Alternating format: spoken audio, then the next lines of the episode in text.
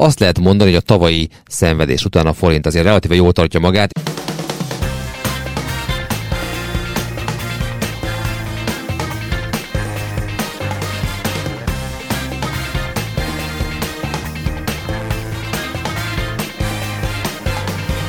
talán az egész jelentési időszaknak a legfontosabb jelentése az NVIDIA-é most.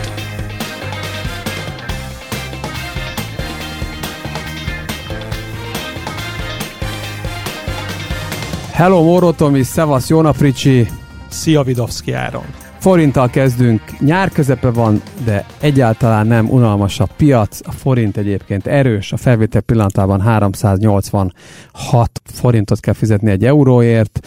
Ahhoz képest, hogy egyébként... Hát, hogy mi lehetne a forinttal? Mi lehetne, nem rossz ez az ár. Jó, láttuk persze sokkal Érdemes kontextusba is. helyezni, mert hogy nyilván a 386-ot kevesen gondolnák erősnek, amikor 370 forint alatt is jártunk a nyár első felében, de eközben egy, egy nagyon komoly hozamemelkedés volt Amerikában, és ez általában érdemben gyengíti a forintot. Most is ez történt, tehát önképpen a forint gyengülés legnagyobb oka az pontosan ez volt, hogy 3,7%-ról feljött 4,3%-ra az amerikai 10 éves hozam, de nem volt ez olyan mértékű, mint amilyen lehetett volna. Különböző ilyen korrelációs modellek alapján már jóval 390 feletti árfolyamot kellene látnunk, tehát ennek fényében azért van egyfajta ilyen relatív erő, illetve ami talán kevésbé van meg a hallgatóknak, hogy azért az elmúlt két hónapban egy nagyon komoly dollár erősödés zajlott le a világban, és a legtöbb fejlődő piaci deviza már negatívban van a dollárhoz képest az idei teljesítményét nézve. A forint még azok közé tartozik, ahol ez egy pár százalékos pozitív teljesítmény, nem sok, nagyjából 4 százalék, de még mindig pozitív. Tehát azt lehet mondani, hogy a tavalyi szenvedés után a forint azért relatíve jól tartja magát, és tényleg a nemzetközi tőkepiaci környezet fényében jó ez a teljesítmény. Igen, ez lett volna egyébként a hosszú bővített mondatom másik fele, hogy a dollár egyébként pedig erős, az amerikai piac pedig éppen picit gyengül. Így van, hát nagyon sok fejlett piaci devizával szemben is széttépték a dollárt, például a japán jenhez képest. Persze a japán monetáris politika nyilván más, mint a magyar, talán ne is menjünk bele, de a lényeg az, hogy a forint még állja a sorat, még akkor is, hogyha már egy picit már piszkosabb, mint mondjuk két hónappal ezelőtt. Ez nagyon nagy erő, azért a 4,3%-os amerikai 10 éves hozam az egy 16 éves hozamcsúcs. Tehát amikor tavaly a 4.25 volt, akkor messze nem itt láttuk a forintot, ugye? Igen, és egyébként a, hozam különbözet sokkal nagyobb volt, tehát a dollár-forint kamat különbözet egy évre, az már csak ilyen 5% körül van, az már nem olyan, mint a tavalyi 10. Nyilván az energiárak lejöttek. Összességében azt gondolom a forintról nagyon nehéz nyilván jósolni, hogy szerintem a sérülékenység azért megnőtt, jól tartja magát, de pont a lecsökkent kamatkülönbözet miatt például majd a földgázár mozgásokra érzékenyebb lehet. Emiatt szerintem az árcentrum feljebb tevődik, tehát nem lesz tartós és brutális forintgyengülés, de szerintem ez a kereskedési árcentrum, amit láttunk, ez véletlenül azért feljebb csúszott az elmúlt hónapokban látotthoz vagy tapasztalathoz képest akkor a dollár hátán evezzünk át az amerikai részvénypiacra. Érdekes az amerikai részvénypiac, tehát itt az augusztus 16-ai szerdai záróárakkal tudom mondani. Az első fél évben 39%-ot emelkedett a Nasdaq 100 index, a második fél év eddig eltelt másfél hónapja alatt ebből 2%-ot csökkent vissza. Az S&P 500 16%-ot emelkedett az első fél évben, és 1%-ot csökkent vissza eddig júliusban és augusztusban. Egy érdemi korrekció zajlik, de eddig nekem ez nagyon-nagyon korrekciónak tűnik. 4600 pontról 4400 pontig lejött az S&P 500 index, ami valamivel kevesebb, mint 5%-os esés, de ez alatt a technikai indikátorok, a híráramlások, a piaci szentiment, az opciós piaci mozgások, azok átestek a szélsőséges optimizmusból, sok esetben érdemi komoly pessimizmusban, vagy akár szélsőséges pessimizmusba. Tehát például az opciós piacon szignifikánsan megnőtt az eladási opcióknak a kereslete, egyes beszámolók szerint rendes sortolás zajlik a piacon, el is romlott a hangulat, és ahhoz képest ez az esés mértéke, ez nem annyira erős.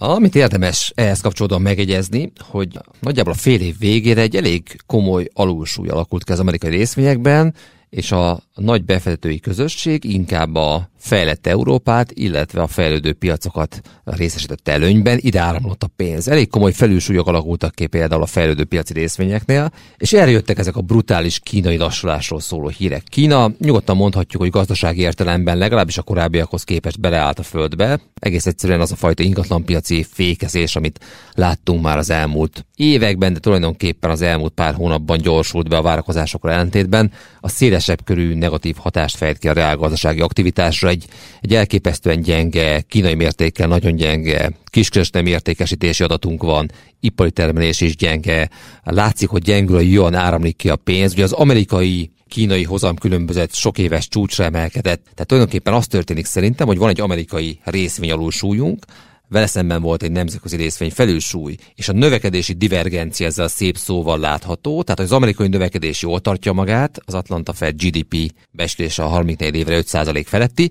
ezzel szemben a világ többi részén, akár Európa, akár mondjuk Kína, egy sokkal gyengébb növekedési képet látunk, tehát a felülsúlyozták a befektetők azt a részvénypiacot, ahol gyenge a növekedés, alulsúlyozták azt, ahol jó, és így a, az inga átleng a másik oldalra, és szerintem ezért nem tudott az amerikai részvénypiac ennél nagyobbat esni, mert hogy Amerika még mindig a, a legjobb ház egy rossz környéken, ezt szokták mondani. Ez az analógia ismét élt. De hát akkor ez a rossz környék az maga az egész világ. A globális gazdaság. Hát a, nézd a Föld a... nevű bolygó. Hát én nem tartom ezt olyan rossz környéknek, bár vannak problémái. Nézd meg a nyersanyagárakat elképesztő mértékű esést van nyersanyagárakban. De például olyan területeken, mint mondjuk a búza, ugye minden hír arról szól, hogy gyakorlatilag nem fog kijönni gabona Ukrajnából, ehhez képest a búzára ilyen rángatások után éppen letörni készül. Egyébként azt tényleg nem értem, hogy az hogy lehet. Hát túl kínálatos a piac, és az oroszok egyébként rekordmennyiségben fognak exportálni egy nagyon jó termés után. De ez csak egy ilyen, tényleg csak egy ilyen nis piac ilyen szempontból az összes ipari fém letörést mutatott energiárak. Az olajat leszámítva az egy ilyen speciális, egy kartel által menedzselt piac,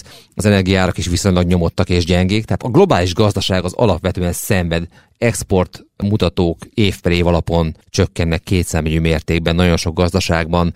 Úgyhogy van egy szenvedő globális gazdaságunk, van egy relatív erős Amerikánk, és a tőkepiac ezt képezte le azzal, hogy miközben az európai ciklikus részvények egy komoly esésen vannak túl, Kínáról inkább ne is beszéljünk, ezzel szemben az amerikai részvénypiac indexek szintjén azért jól tartotta magát. Azért azt említsük meg mindenképpen, hogy az 50 napos mozgó átlagok elestek, és ez, ez... érdemben utoljára január 20-a körül láttuk a Nasdaq 100-ban, volt két nap a Silicon Valley Bank haláltusájánál, és március végén láttunk utoljára ilyet az S&P 500-ban, illetve az is egy ilyen érdekes előjel, hogy a vezető részvények közül relatíve és érdemben is gyengévé vált az elmúlt hetekben az Apple, a Microsoft és a Tesla. Az Nvidia kapott ezen a héten, hétfőn egy, gyenge volt az is, egy nagyobb felpattanást, és egy kicsit át is nyergelnék arra, hogy augusztus utolsó két hetében lesz két nagyon komoly hír. Általában ez ilyen uborka szezon szokott lenni a részvénypiacokon sokszor, de jövő héten szerdán piaczárás után jelent az Nvidia. Emlékezhetünk az egyel ezelőtti jelentése mekkora újabb lökést adott az egész mesterséges intelligencia sztorinak, és ezáltal az egész amerikai és globális részvénypiacnak, tehát talán az egész jelentési időszaknak a legfontosabb jelentése az Nvidia-é most, nem tudom, Tomi, te mennyire értesz Abszolút így ezzel. gondolom. Egyébként nagyon érdekes divergencia volt, hogy akik akkor felpattantak részvények, az Nvidia nagyon szépen megtartotta az emelkedés jelentős részét, de például az AMD, aki ugye egy ilyen kalauzhalként mellette megy a mesterséges intelligencia piacon, az AMD már ezt az emelkedést teljesen visszakorrigálta. Tehát az Nvidia azért így külsziklaként emelkedik ki ebből a egyébként már picikét korrigáló tömegből. Nyilván az, hogy a, az AI növekedési sztori az hozzá a várt számokat, vagy akár még jobbat, az egy nagyon komoly teszt előtt áll augusztus 23-án zárás után. Igen, és ugye ezután, tehát ez a mesterséges intelligencia sztorinak egy nagy tesztje, és emlékezhetünk tavaly a Jackson Hole-ra, a Wyomingban tartott nagy jegybanki konferenciára, ahol Powell mondott egy 8 perces beszédet, és 4200 pontról a következő másfél hónapban le is kergették a piacot 3500 pontig, ez megint nem lesz egyszerű szerintem ez a Jackson Hole-os történet. A, ugye az a probléma ezzel kapcsolatban, hogy az inflációs mélypontot lehet, hogy láttuk Amerikában, nem lassul az amerikai gazdaság, viszonylag még erős a munkaerőpiacnak egy nagy szegmense, a benzinárak emelkedtek, az élelmiszer nagykereskedelmi árak is némleg emelkedtek Amerikáról beszélve.